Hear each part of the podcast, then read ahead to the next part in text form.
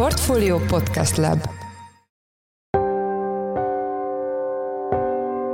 Mindenkit üdvözlünk, sziasztok! Ez a Checklist a Portfolio napi podcastja január 24-én kedden.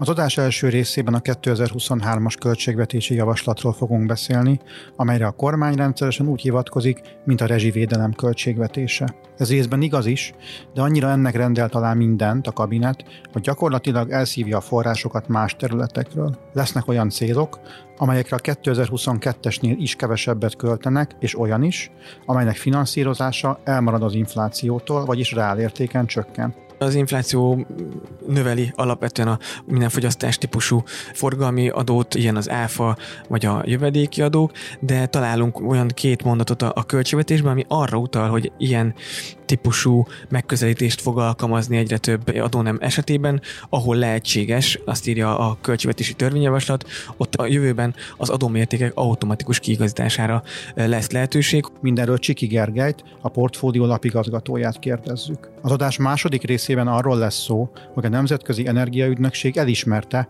hogy a biomasszából előállított energia elszámolásának módjában hiányosságok vannak.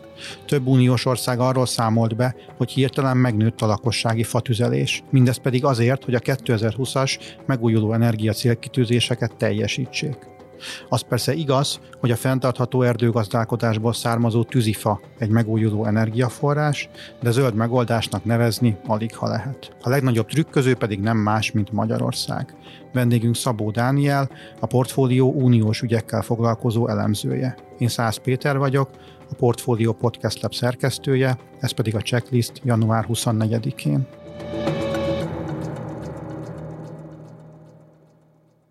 Kormány radikálisan megváltozott gazdasági környezethez, vagyis lényegében a realitásokhoz igazította az idei költségvetési terveket. A rezsikiadások elszálltak, a nyugdíjakat megemelték, nőttek a kamatterek, csak hogy párat említsünk. Ezzel szemben ugyanakkor az infláció nyomán megugrottak az áfa bevételek, ott vannak a különadók, és több eszia, illetve járulék áramlik az államkasszába. Itt van velünk a stúdióban Csiki Gergely, a portfólió lapigazgatója. Szia! Szia, üdvözlöm a hallgatókat! Kérlek elsőként beszéljünk a kiadási oldalról. Mi spórol a kormány, és mi látható 2022-höz képest, amelynek számai már szerencsére szintén elérhetőek. Elsőként nézzük azokat, ahol komolyan meghúzzák a nadrág szíjat. Igen, ezek azok a területek, ahol konkrétan vesztesek lesznek a 2023-as költségvetésben a 2022-es tényadatokhoz viszonyítva. Ha azt megfigyeljük, az első körben ki lehet emelni a lakástámogatásokat, ahol 40%-kal teljesülhetnek alacsonyabban, alacsonyabb összegben a kiadások.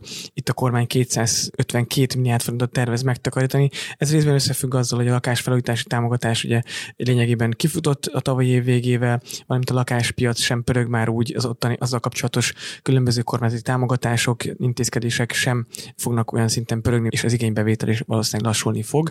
De ilyen csökkenés kiadások oldalán a szociálpolitikai menedély támogatás, vagy a különböző közösségi közlekedési jegyek támogatása, ártámogatását kell itt ez alatt érteni, és ami a leglényegesebb tétel talán a kiadás lefaragás tekintetében, a, aminek a részletét nem is tudjuk, nem is ismerjük, az a költségvetési szerveknek a, a kiadásait, 3000 milliárd forintos kiadást, lefaragást tervezett be a 2022-es számokhoz képest képest a kormány. Egy olyan kapaszkodónk van, amit a költségvetés tanács véleményéből lehet kiolvasni, hogy itt a dologi kiadásokon fog egy olyan jelentős összeget meg a kormány, ami egyébként nem biztos, hogy reális, mert intézkedésekkel nincs alátámasztva, csak annyit tudunk, hogy a minisztériumoknak 250 milliárd forint értékben kell itt-ott megtakarítaniuk, de annak a részleteit sem ismerjük. Vannak olyan tételek, amelyekre ugyan többet költ a kormány, de reálértéken mégis kevesebbet, már amennyiben igaznak vesszük azt, hogy 15% feletti lesz az infláció. Tudsz erre néhány példát mondani? Igen, hogy a hallgatók el tudják helyezni, nyilván a nyugdíjkiadások például olyanok, hogy be van építve a törvény szinten, hogy a nyugdíjkiadásoknak, a nyugdíjemelésnek le kell követni minden évben, évközben az adott inflációt, és így a reál érték a nyugdíjaknak többé-kevésbé, de megőrződik. Viszont vannak olyan kiadási tételek, amelyekre ezek az automatizmusok nem érvényesek. Ilyen például a Nemzeti Családi Szociálpolitikai Alapkiadásai idén 5,5%-kal emelkednek csupán, a hivatalos kormányzati prognózis ne felejtjük el 15%-os éves átlagos infláció, inflációról szól, de már egy jegybank ugye akár 18%-os inflációt is el tud képzelni, tehát egy jókora reál érték csökkenés valósul meg ebben az alapban, de a családtámogatásokra fordított kiadások is csupán 2,1%-kal növekednek, miközben az infláció, ugye említettük, 15%-os, tehát ezek is úgymond devalválódnak, veszítenek az értékükből várhatóan 2023-ban. A TB alapok teljes kiadási oldala csupán 12%-kal nő, hogy relatíve lehet ezt mondani. Ugye szintén elmarad az infláció mértékétől, és ezen belül egyébként az egészségbiztosítási alap sem jár annyira jól, mint elsőre látszik. Itt 7,9%-os kiadás növekedés van, és ezen belül, amit sokan figyelni szoktak, főleg ugye a kórházak és az egészségügyi intézmény vezetők, itt 4,6%-os gyógyítő megelőző kassa kiadás növekedésről számoltunk be, miközben a gyógyszertámogatások is 7,2%-kal növekednek, csupán relatív ugye a 15%-os inflációhoz. A bevételekről mit tudsz mondani, milyen adókkal számol a kormány? Ugye nagyon sokat lehetett olvasni a különadókról, és hát persze, amikor magas az infláció, akkor ömlik az áfa az államkasszába, de mit mutatnak a 23-as számok? Azt látjuk egyébként, hogy több mint 5000 milliárd forinttal teljesülhet magasabb összegben a központi költségvetés bevételi oldala, mint 2022-ben. Ennek is köszönhető részben az, hogy a, a, a hiányt sikerül a tavalyi évhez képest lefaragni, nyilván nem olyan mértékben, mint eredetileg tervezték, és ez valahogy kiegyenlítette egyébként a főbb adónemek tekintetében. Azt látjuk a társasági adóbevételek, a gazdálkodó szervezetektől származó adóbevétel növekmény mint egy 1000 milliárd forint fölött van, ezen belül például a társasági adóbevételekből 35%-kal vár magasabb összeget idén idén bevétel tekintetében, de egy csomó több különadó és azok megemelt kulcsainak köszönhetően is többletbevétel kerülhet az államkasszába, csak hogy néhány ilyen tételt felsoroljak, a bányai bevételek 35%-kal emelkedhetnek, az energiaágazatot terhelő különböző befizetések 203 milliárd forintról 716 milliárd forintra hízhatnak. A biztosítási adóból befolyó összeg 30%-kal lehet magasabb, ugye az december 23-ai éjszaka megjelent biztosítási adókulcs rejtett adóemeléssel függ össze, a légitársaságok hozzájárulása 131%-kal emelkedhet, a bankok 10%-kal fizethetnek többet, mint tavaly, de a kiskereskedelmi adó szigorítása is lecsapódik a, a költségvetés bevételi oldalán idén egész évre 16,1%-os bevételnövekedést várhatunk. És vannak olyan területek, ahol csökkennek a bevételek? Ugye főleg az SZIA bevételek a lakosság befizetései szépen emelkednek, szintén jelentős többletbevételeket vár a kormány a 2023-as évben. Néhány tétel egyébként van, ami nem meglepő a kataváltozás nyomán, ugye, amit 2022-ben gyors ütemben végigvert a parlament, a kormány, lecsapódnak már ezek a következmények 2023-ban. Itt az ebből származó bevétel 82 milliárd forint lehet idén, ugye a szűkebb kör kevesebb adót fizet Katában a tavalyi 186 milliárd forint után ők jellemzően vagy a fekete gazdaságban mentek, ezt nem tudjuk ezeket az arányszámokat, vagy ugye becsatornázódik az SZIA bevételekben így jelentős része, ugye a magasabb adó, adóterhet kénytelen fizetni több vállalkozás. A költségvetés szervek és fejezeti kezelés irányzatok bevétele is közben 33%-kal zsugorodnak, ahogy egyébként ugye a kiadási oldala is ennek a kasszának lejjebb csökken, és a különadók közül a távközlési adóból és a közműadóból is csökkenést vár a kormány. Jól látszik, hogy ez az infrastruktúrális szektort kicsit így kikönnyíti a tavalyi év után a, a kormány idén. Főleg annak fényében nézik, hogy ez a szektor relatív jól jár, miközben a többi szektor ugye jelentős különadó ter növekménnyel néz szembe az idei évben. Lehetséges olyan kormányzati terv, hogy bizonyos bevételeket infláció követővé tegyenek? Így van, ugye az infláció növeli alapvetően a minden fogyasztás típusú forgalmi adót, ilyen az áfa vagy a jövedéki adók, de találunk olyan két mondatot a, a költségvetésben, ami arra utal, hogy ilyen típusú megközelítést fog alkalmazni egyre több adónem esetében, ahol lehetséges, azt írja a költségvetési törvényjavaslat, ott a jövőben az adómértékek automatikus kiigazítására lesz lehetőség, hogy ez hogyan valósul meg ennek a technikát még nem látjuk, az ezzel kapcsolatos rendelet vagy jogszabálytervezetre sem látunk rá, de ez egy érdekes jövőbeni javaslat lesz, főleg annak fényében, hogy ez nyilván az infláció tolja magasabbra a bevételeket, egy, egy automatikus stabilizáló erővel bírhat a költségvetés számára a bevételi oldalon. Ez valószínűleg akkor lesz fontos, amikor a különadók vagy a megemelt extra profitadók 2023 után, 24-től, mivel kivezetésre kerülnek, hiányozni fognak a költségvetésből, és ezt a bevételi oldalon tátongó űrt kell majd visszapótolni ezek szerint bevétel növelő technikával. Köszönjük szépen. Az elmúlt percekben Csiki Gergely, a portfólió lapigazgatója volt a vendégünk. Köszönjük szépen, hogy a rendelkezésünkre álltál. Szia! Köszönöm szépen! Az Európai Bizottság sem tagadja, hogy sok probléma van az nemzeti energetikai statisztikákkal, mivel mostanra az EU-ban a megújuló energia fő forrása az égetett biomassa lett, közel 60%-os részesedéssel. Ez több, mint a szél és napenergia együttvéve. Magyarország is csavart egyet a dolgon azzal, hogy 250 os növekedést jelentett be a lakossági tűzifa felhasználásban. Itt van velünk a telefonban Szabó Dániel, lapunk makroelemzője. Szia, Dani! Szia, és üdvözlöm a kedves hallgatókat! Azt mindannyian érezzük ilyenkor télen, főleg, hogyha valamilyen faluban autózunk, hogy a fatüzelés nem igazán tesz jót a levegő minőségének. Hogy jön ez össze az uniós környezetvédelmi törekvésekkel? Most az energiaválság közben egyébként nem csak vidéken, falusi környezetben lehet találkozni azzal, hogy nőtt a tűzife felhasználásnak a mennyisége, és emiatt romlott a levegő minősége. Ez már Budapest külkerületeire, sőt még olyan területekre is, mint a második kerület, vagy a 12. kerület is egyre inkább igaz, mert hogy a rezsicsökkentés részleges kivezetése ráijesztett az emberekre.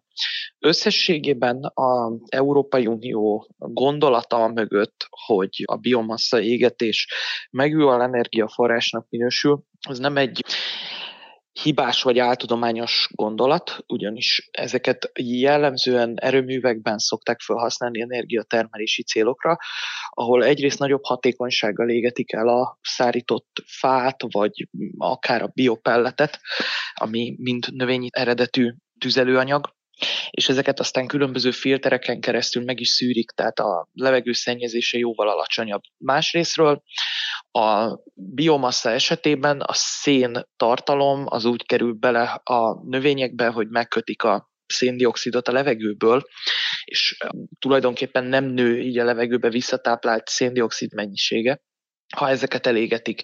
Viszont a probléma abból adódik, hogy a tűzifa felhasználásban egyre nagyobb a lakossági felhasználásnak a részesedése. Ez nem csak Magyarországon, hanem egész Európában probléma, és a tűzifa elégetése a kandallókban, kájhákban nem hatékony. Tehát körülbelül 30%-os az energiahatékonysága az így elégetett tűzifának, ahhoz képest, mint hogyha egy biomassa erőműben használnák föl ezeket. És ez a 70%-nyi rosszul égő vagy nem hasznosuló szén és energiamennyiség az, ami a légkörbe kerülve egyébként nem szolgálja a klímavédelmi és fenntarthatósági célokat sem. Írtál egy cikket a témában, és azt írtad benne, hogy valami nem stimmel magával az energiaszámítással sem, és ezért lehetséges az, hogy a hőszivattyúk vagy más elektromos fűtési megoldások jelentéktelennek tűnnek a biomasszához képest. Ez miért van? Hát ez pontosan azért van, mert hogy a elégetett biomassa hatékonyságát 100%-nak veszik az EU-s statisztikákban, tehát úgy veszik, hogy mondjuk, hogyha egy köbméter fát elégetnek, akkor abból százszerzelékban szabadul föl, nagyjából egyébként, úgy emlékszem, egy köbméter fa esetében ez ilyen 37 kilovattórányi energiamennyiség, ami viszont a valóságban nem így van. Sokkal kevesebb, tehát körülbelül tényleg ilyen 30-40 százalék, sőt, ha nedves a fa, akkor ennél jóval rosszabb mutatói vannak. Igen, ez téma volt a tarvágás kapcsán is, hogy az esetlegesen a kormány által biztosított fa nem a legjobb minőségű tüzelés szempontjából. Hát igen, a tűzifa esetében a fakorától és fajtájától függően is, de jellemzően egy és két év kell arra, hogy megfelelően kiszáradjon általában egy év elég a Magyarországon használt fafajták esetében, de ez megfelelő környezet is kell, tehát hogy értelemszerűen szabad ég alatt van, és ráesik az eső, akkor ez nagyjából semennyire nem érvényesül. De igen, ez egy általános probléma, és az EU statisztikai számításban pont az a gond, hogy erre nem figyelt megfelelően a Eurostat, és ezeknek tényleg teljes hasznosulással számolnak, jelentősen rosszabb megterülésnél, míg a hőszivattyúk és a egyéb korszerű fűtési rendszerek esetében pedig a gyártók által megadott hatásfok átlagát vezetik fel a statisztikába. Világos. Azt is írtad, hogy a legnagyobb trükköző Magyarország. Mit csinált Magyarország? Ez még egyébként egy régebbi történet. Nyolc évvel ezelőtt történt a magyar energia statisztikai könyvelésben egy módszertanváltás, ami a tűzifát és a biomassa egyéb égetett felhasználását is 100%-ba besoroltam megújuló energiaforrások köré. Ilyen Magyarországon ennek még mindig nagy aránya van, hogy a háztartások például tűzifával fűtenek.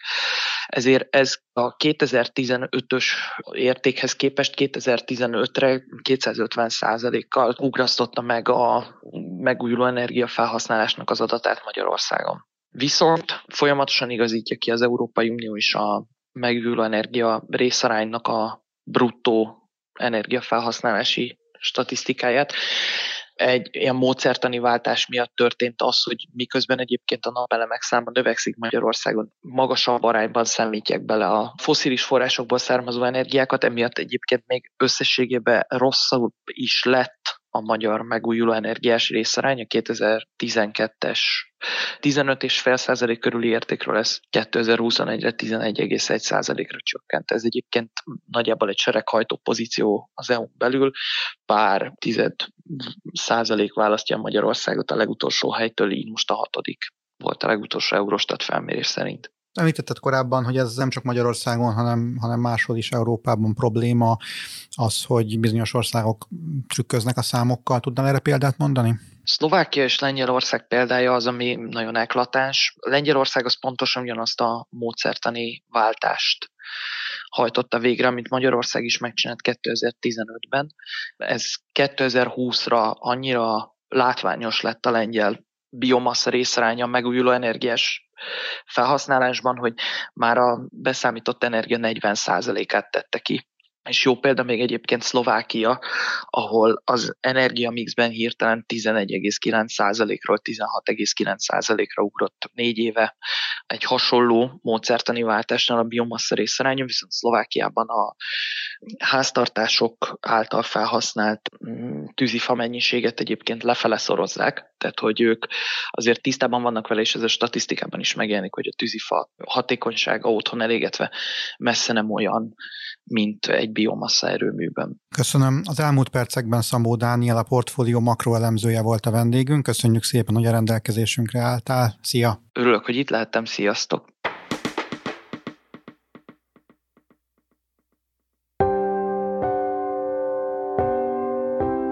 Ez volt már a Checklist, a Portfólió napi podcastja január 24-én. Ha tetszett a műsor, és nem tetted volna meg, iratkozz fel a Portfólió Checklist podcast csatornára valamelyik nagyobb platformon, például Spotify-on, Apple vagy Google Podcast-en.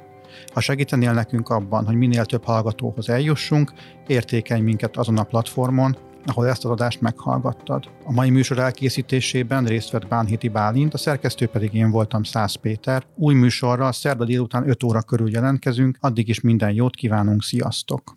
Reklám következik.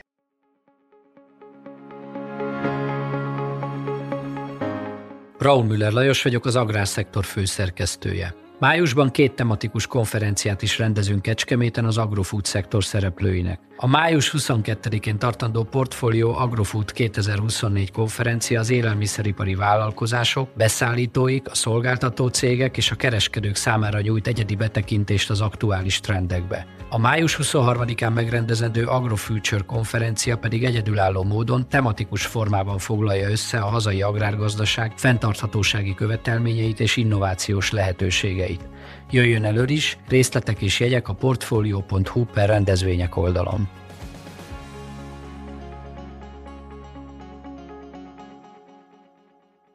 Reklámot hallottak.